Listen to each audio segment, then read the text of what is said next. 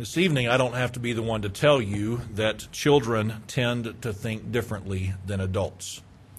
It's not always the case, but it should be the case that children think differently than adults.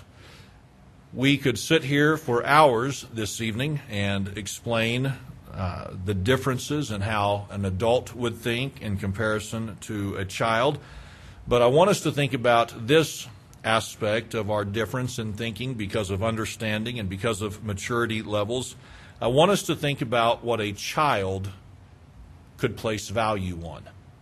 We know if we've ever dealt with children that they can place value on some things that to us it seems odd or peculiar or just plain weird. Would you agree? I think we had a child in our house who became attracted to rocks. And we're not talking about high dollar museum type rocks, which I don't even know if such a thing would exist really, but just rocks. You know, you'd be walking down the road and there'd be a pretty rock, and so uh, that rock would be picked up and put in the pocket and it would be taken home, maybe if it had an odd shape to it, whatever it may be. Uh, but a child could get interested in rocks, they could get interested in some kind of a toy. It could be so many different things. But for just a moment, for sake of illustration, imagine that child that is interested and intrigued by and fascinated with rocks. Imagine for just a moment you're having a conversation with that child and they said something like this to you Would you like to see my rocks? Well, as an adult, you would probably be cordial, you would probably be kind in that conversation, and you would say something like this Sure, let, let me see your rocks. And you might sit there and you might say, Ooh, that's a pretty rock. Oh, I like that rock. Whatever it may be, but here is what you know that at the end of the day, regardless of what the child thinks, regardless of what the child believes, regardless of that child's mindset, here is what you know. There is no real value and there is no real worth in that collection of rocks. It doesn't matter if it's 10 rocks, it doesn't matter if it's 100 rocks, it doesn't matter if, if it's 1,000 rocks. I mean, if it's just common, everyday rocks, there's not much value in those rocks. So you've got this child, and in their mind, this is important and this is significant and this is uh, of great value and of great worth. And yet, because of your understanding, because of your maturity, you know that there is not value and there is not worth in these rocks. And about the best you can hope for in conversing with that child is this is that they will grow up to understand you don't need to just bring home random rocks because there is no value in those rocks. You hope they reach a point in their life, their understanding and their maturity, that they recognize there is no value to this, therefore I don't need to be so intrigued or so fascinated by it. Now, if you'll keep that thought in mind, if you'll keep that principle in mind, I want us to look in verse number 1 of chapter 12. In verse number 1 of chapter 12, it says this In the meantime, when there were gathered together an innumerable multitude of people. What does the word innumerable mean?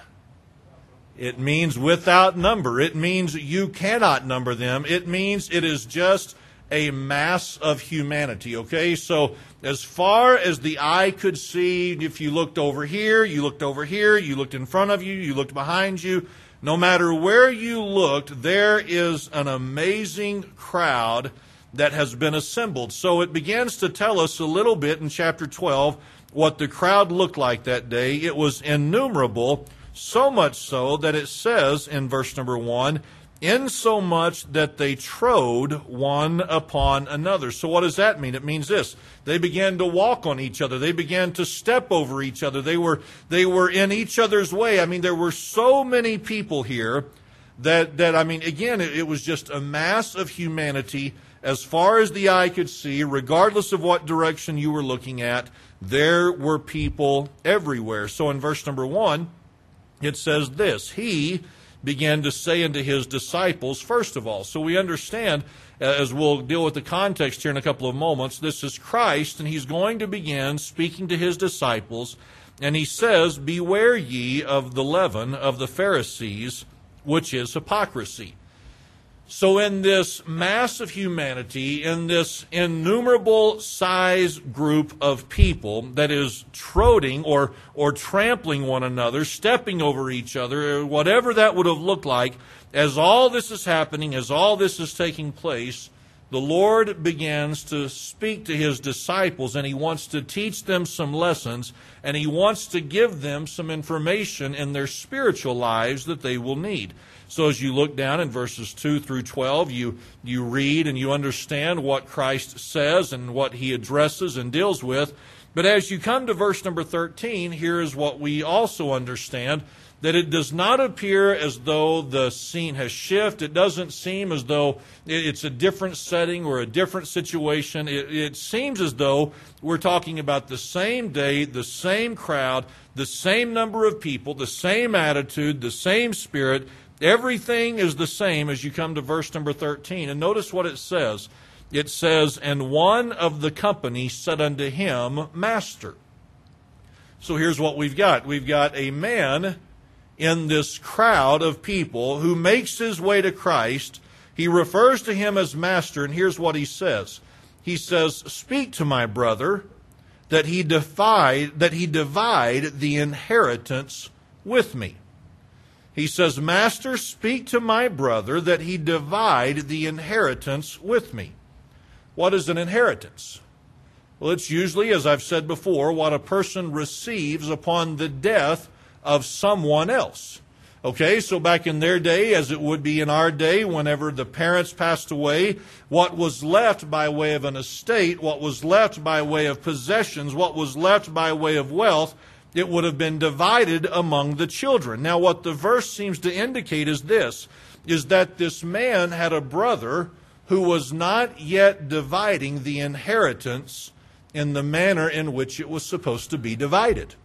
Does that make sense? Because he has come to Christ and he has said, Master, speak to my brother. I'm asking you to talk to him that he would divide the inheritance with me. So, so here's what the man is saying to Christ. Christ, there's an inheritance at risk here. There is an inheritance to be divided up, but my brother who has the authority over the estate, he has not yet given me my portion. And Lord, I'm asking you to speak to him and tell him to do what is right. Now, this evening, I want to say this before we go any further. There's nothing wrong with being the recipient of an inheritance.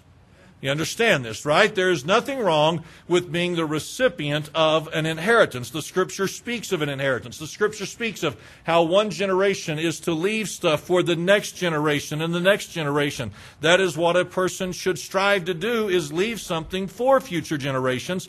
So it's not in and of itself that the man is mindful of the inheritance, that there is any issue with it, that there's anything wrong with it, but there is something apparently about this man's spirit that Christ did not appreciate and that Christ didn't like.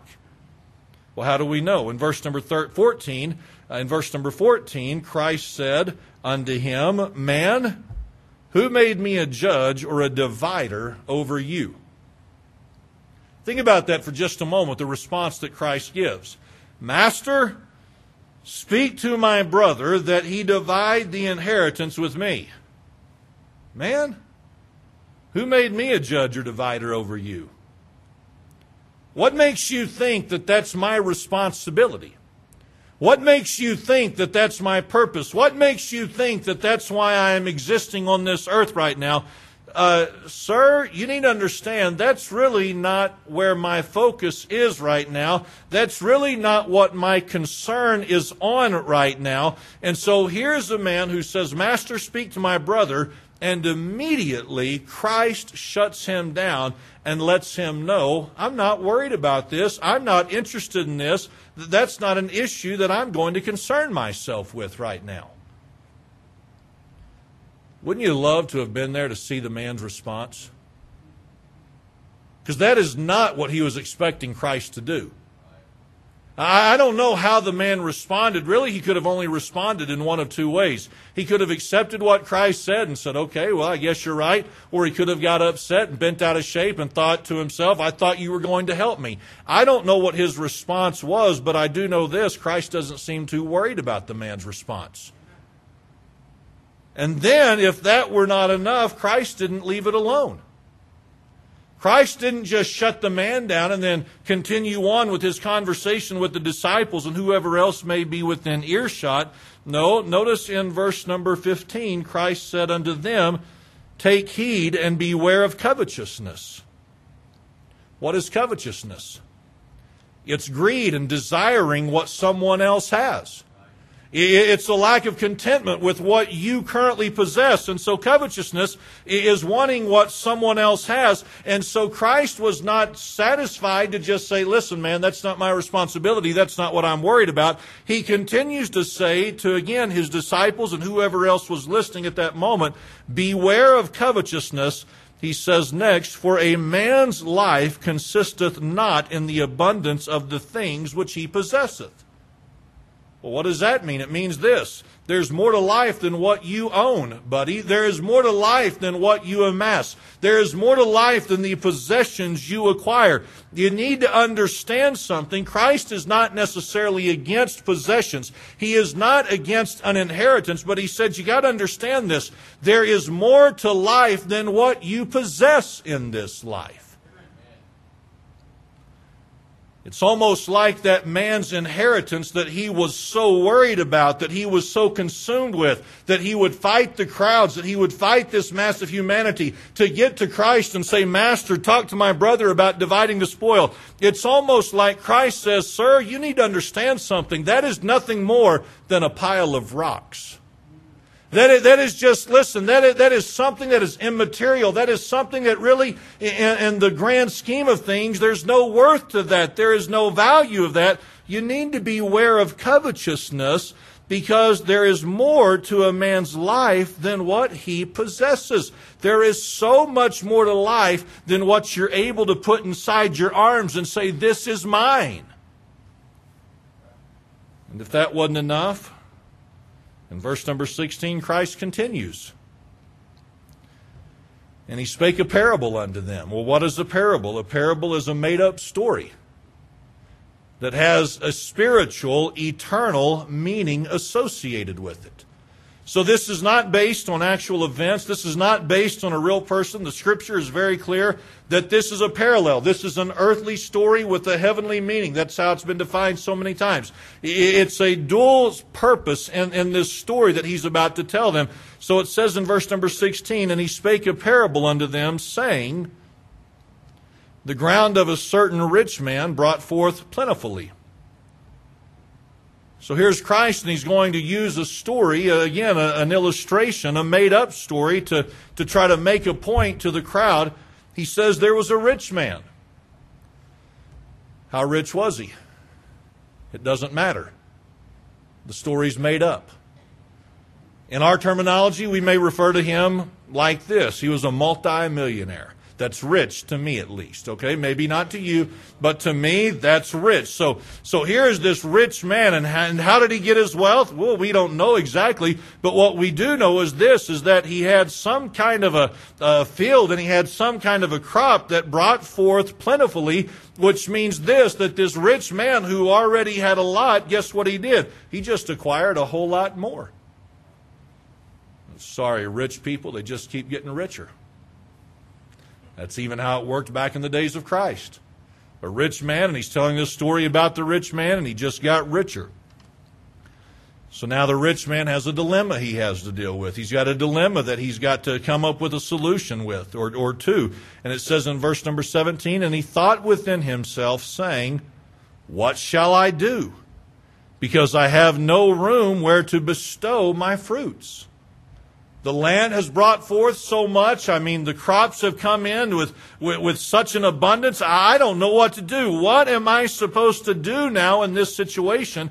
So in verse number 18, he said, This will I do. I will pull down my barns and build greater or larger barns, and there will I bestow all my fruits and my goods. So this dilemma that the rich man has with, with all the possessions and all the fruit that he's now brought in, what will I do? Oh, I know what I'll do. I'll tear down my old barns. I'll build bigger barns. That is where I'll store all my fruit. And then in verse 19, he said, And I will say to my soul, Soul, thou hast much goods. Soul, you are rich. Soul, you have an abundance. He said, I'll say to myself, Soul, thou hast much goods laid up for many years.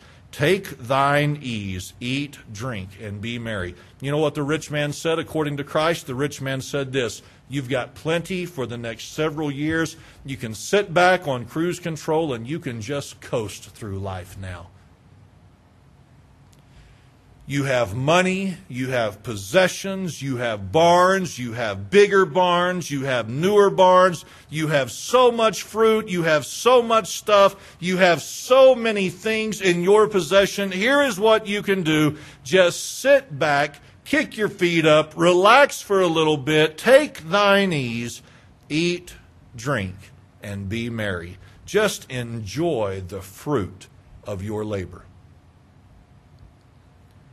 Verse number 20. But God said unto him, Thou fool. But God said unto him, Thou fool. You got to know something that when God gives his opinion on something, he's right. You don't get to look at God and say, well, that's just your opinion. It is his opinion, and it's, it's an accurate opinion. Okay, so someone may look at God's opinion and say, Well, I don't agree. God doesn't care whether or not we would agree with his opinion on it. So here's God's opinion on this man that Christ is talking about, again through this, this means of a parable. And, and God said unto him, You're a fool. Well, what does it mean to be a fool? It means just what we think it means. It means you're stupid. You're a dullard. You are a blockhead. Well, why is he a fool? Because God said, This night thy soul shall be required of thee. Rich man, you're a fool. Rich man, you're stupid. Rich man, you're a blockhead. Rich man, you are a dullard. Why, why are you a fool, rich man? Because God says through Christ, you're going to die tonight.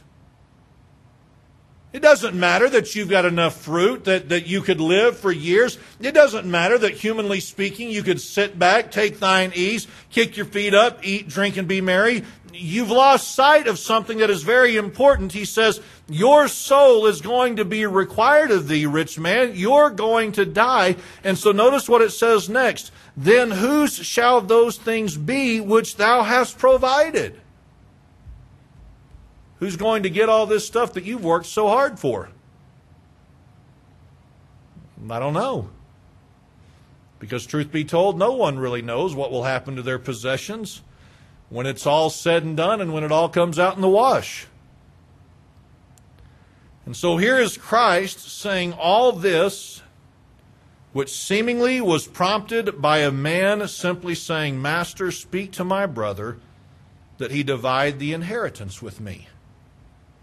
Now, as all this is said, notice in verse number 21, Christ says this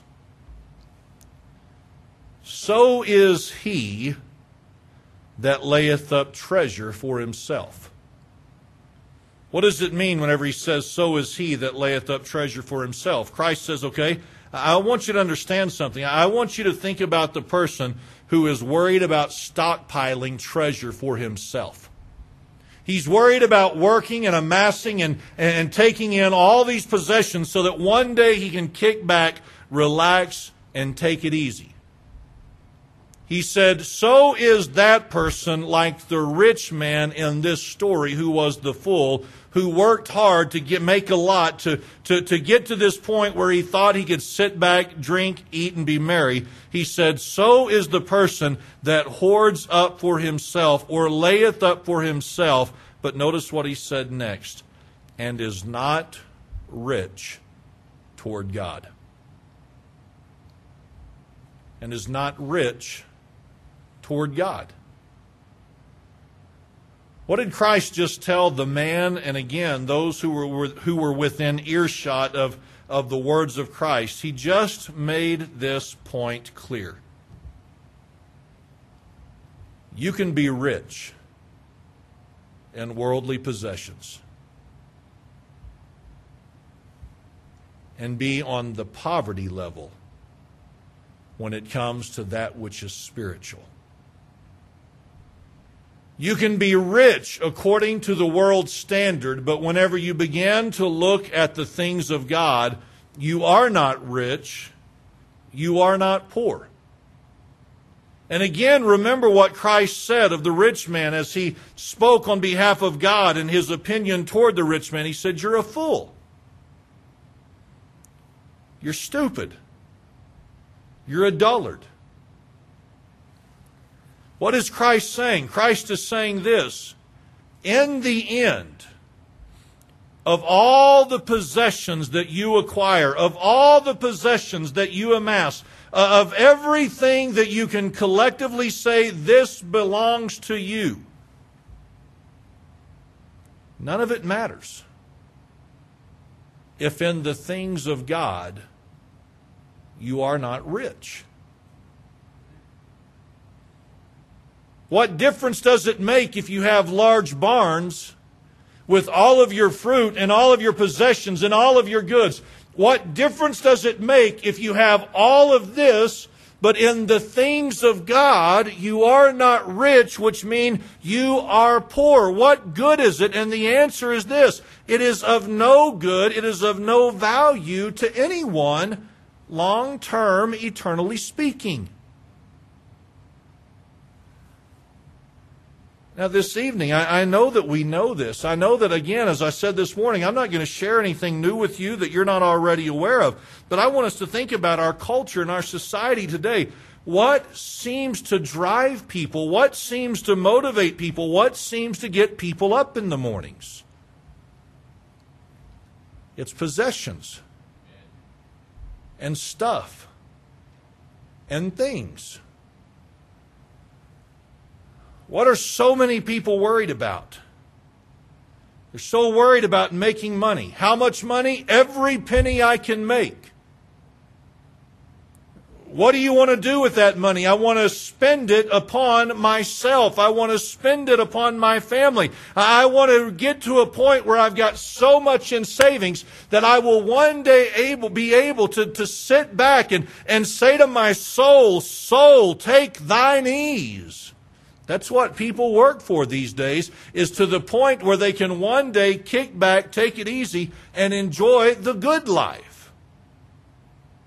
Is there anything wrong with working hard? Is there wrong, anything wrong with, with saving money? Of course not. We know that the scripture encourages us to work hard and to save and to try to, to be prepared for rainy days. Uh, you know, if, you, if you've listened to me at all and you're honest at all, you know that I have never preached against working hard and trying to save money. That's not what I'm saying. But what I am saying is this we live in a culture that is driven by that thought, by that idea of work, work, work, save, save, save, spend what I get on myself, and hopefully, if everything goes right, one day I'll have so much in my barn, so to speak. I'll be able to sit back me and the missus will be able to enjoy the good life, and I won't have to do anything I don't want to do. Now that's living. What was the Lord's assessment of that? Thou fool. That's a terrible approach to have to life. That's like a child collecting all of these rocks, saying, I want all these rocks, I want all these rocks, I want all these rocks. It's like people today have not outgrown it. They don't value rocks, but they value the cars, they value the houses, they value the clothes, they value the experiences, and, and all these different things. And that is where they have placed their emphasis on. And they fail to realize that one day they're going to die and everything they have worked so hard to amass and to accumulate is going to end up in the hands of people they're not even for sure as to who will take possession of it. And as they work so hard to amass and to accumulate and to bring in, if you look at our culture, if you look at our society, spiritually we may be wealthy, or, or worldly, we may be wealthy, but spiritually, we are poor. We are not rich toward God. Would you agree? Show a little bit of signs of life tonight, okay? It's, it's the culture that we live in. We have no wealth or abundance, or for lack of better words, success in their relationship with the Lord. How many people do we meet? How many people do we come into contact with? How, how many people do we run into? And, and they're doing fine financially. They're doing okay, worldly speaking. But they have no personal relationship with the Lord. They have no desire to live in obedience to the Word of God. They have no concern for the things of God. They are rich, possibly, in the eyes of the world, but spiritually, they are poor. Now, as you think about that, I don't know if I've brought this to our attention before, if I've asked you to think about this, or if anyone else has ever asked you to think about this, but I find it interesting. If you think about this man, how large was the crowd? It was innumerable. You couldn't number the number of people who were there that day. It was people everywhere.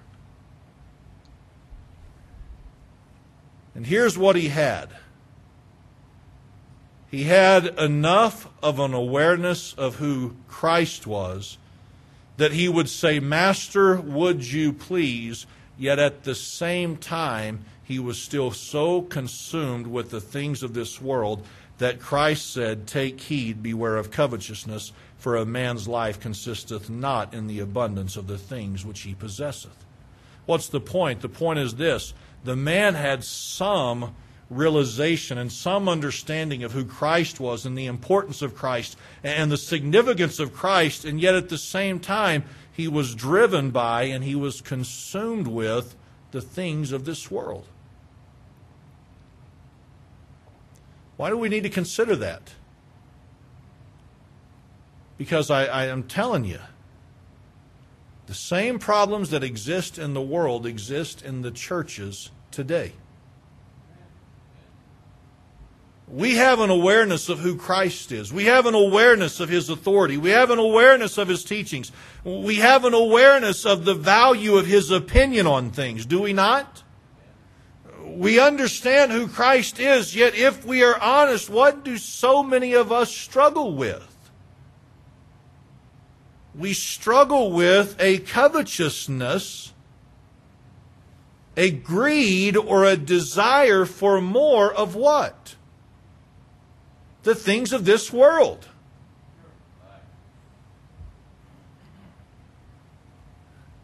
It, it's not that we're against the church. It's not that we're against God. It's not that we're against Scripture. It's not that we're against preaching or, or teaching or ministry or anything of that nature.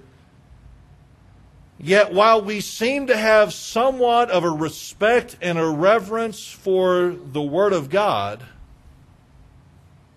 we still have a strong attraction and a strong desire to accumulate more. So much so that that's really what's driving us more than the things of God. I've said this before. I know that I've said this before.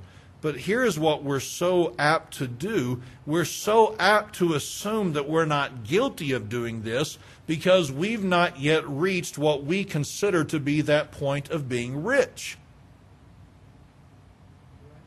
We're not rich. We know that we're not at any point, we're not even close to a point where we would say, Sit back, take thine ease, eat, drink, and be merry. We're not there. And so we many times don't even begin to realize how consumed with the things of the world we've truly become. And here's what happens when we are consumed with the things of this world, when we are driven by the things of this world, it hinders us in being rich toward the things of God. No matter what level we view or perceive ourselves to be on. Well, Brother Kyle, good grief. I, I, I'm not greedy. We very well could be. And not be rich in those things pertaining to the Lord. You and I have to ask ourselves from time to time what's driving me? What's motivating me? What challenges me? What stirs me? What's important to me? What is it that, that I have a passion for? We need to be willing to ask ourselves these questions from time to time because every one of us gets sucked into the things of the world. I want more money. I want more things. I want more possessions. I want to do this. I want to be able to do this one day. I'd like to do this. I'd like to do this. Okay, where is that same drive and passion for the things of the world, for the things of God as opposed to the things of this world?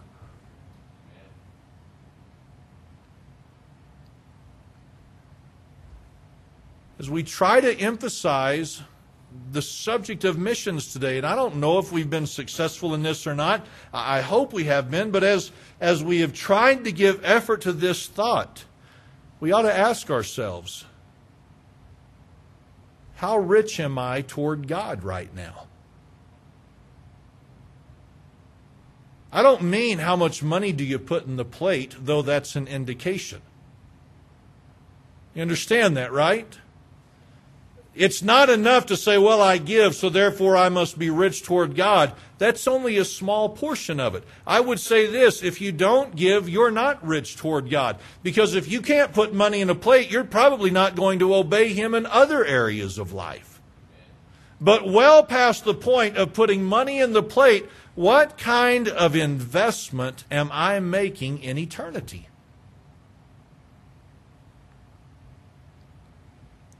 What kind of an investment am I making in the lives of the men and women around me?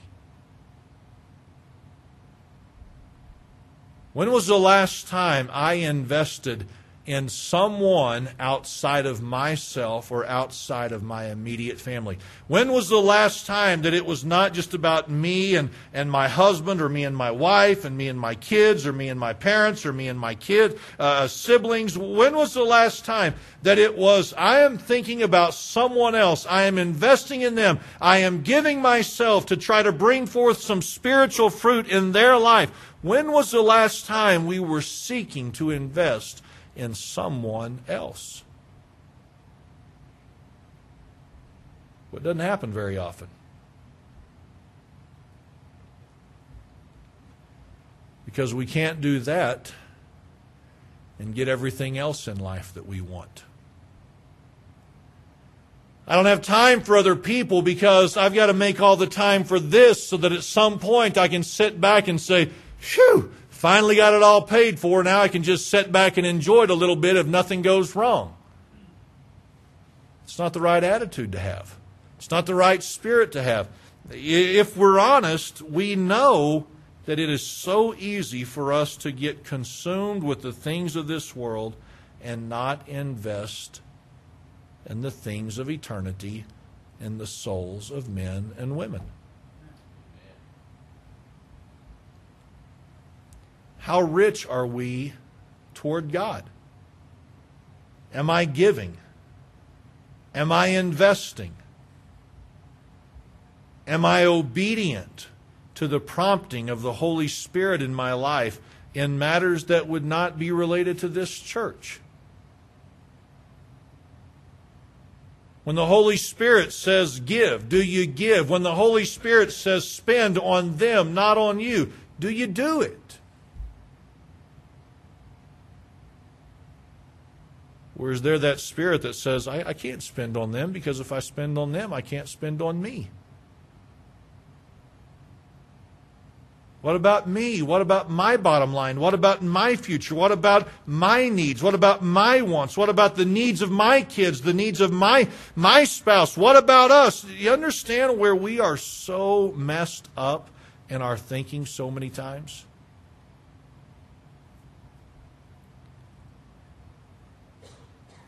We're so worried about things that really have no eternal value to them. I want more, I want more, I want more, I want more. And God, make sure I get more. Christ, make sure I get more. Christ, you know this inheritance that I've got coming to me. God, would you make sure that I get this? Do you see how easily we get wrapped up into this?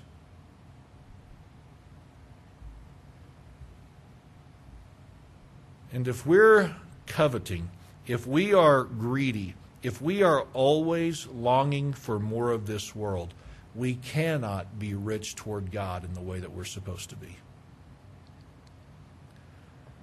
I don't know if I've said this publicly. I don't know if I've said this out loud. If I have, please, apolo- uh, please forgive the repetition. I, I genuinely apologize for it.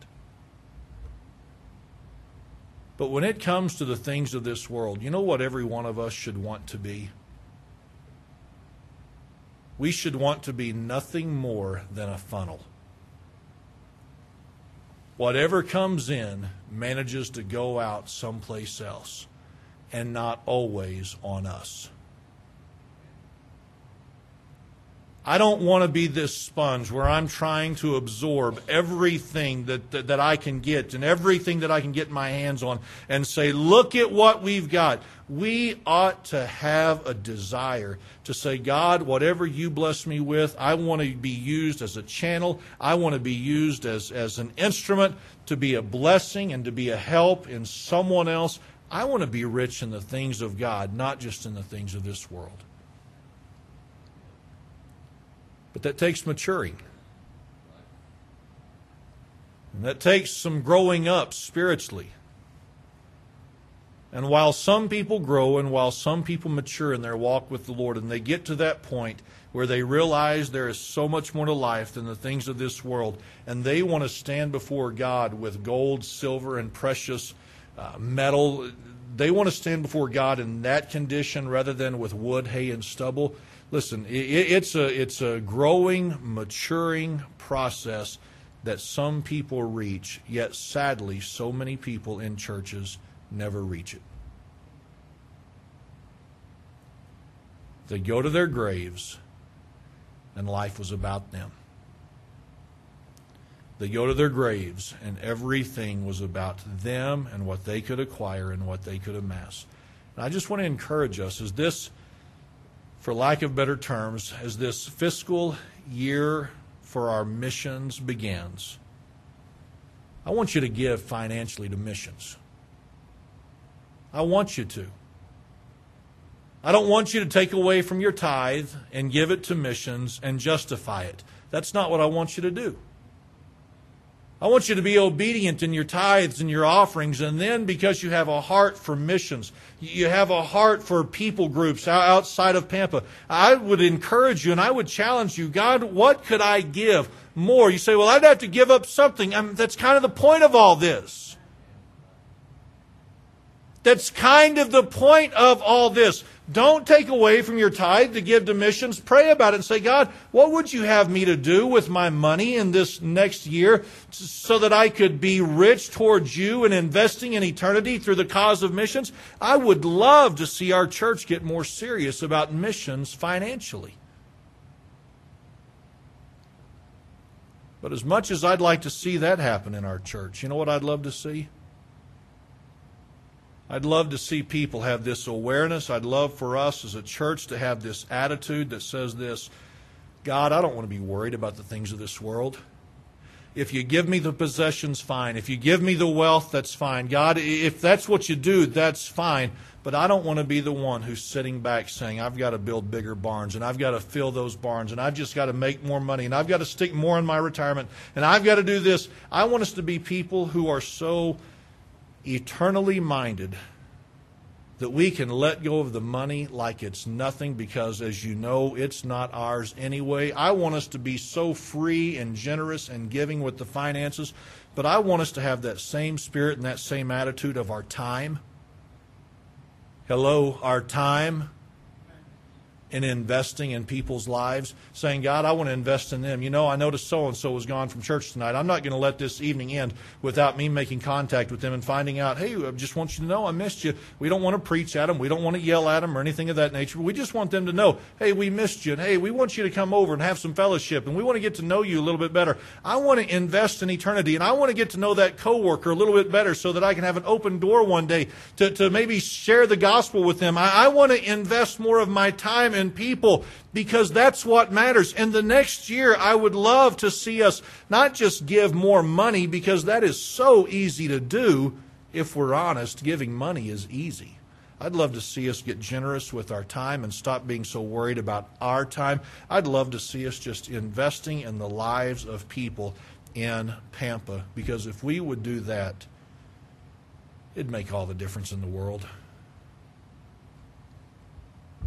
It just would. But we've got to be willing to do it. Will we be rich in the things of this world or will be or will we be rich toward God? We decide where the investment goes.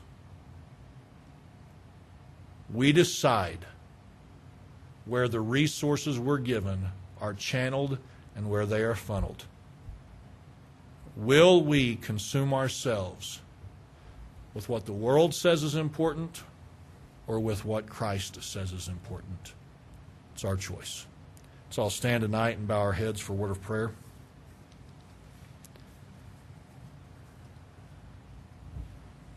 Father, as we come to you this evening, I pray that you'd help every one of us to have a desire to be rich toward you. Lord, I know it's so easy to say that's our desire. It's so easy for us to say we're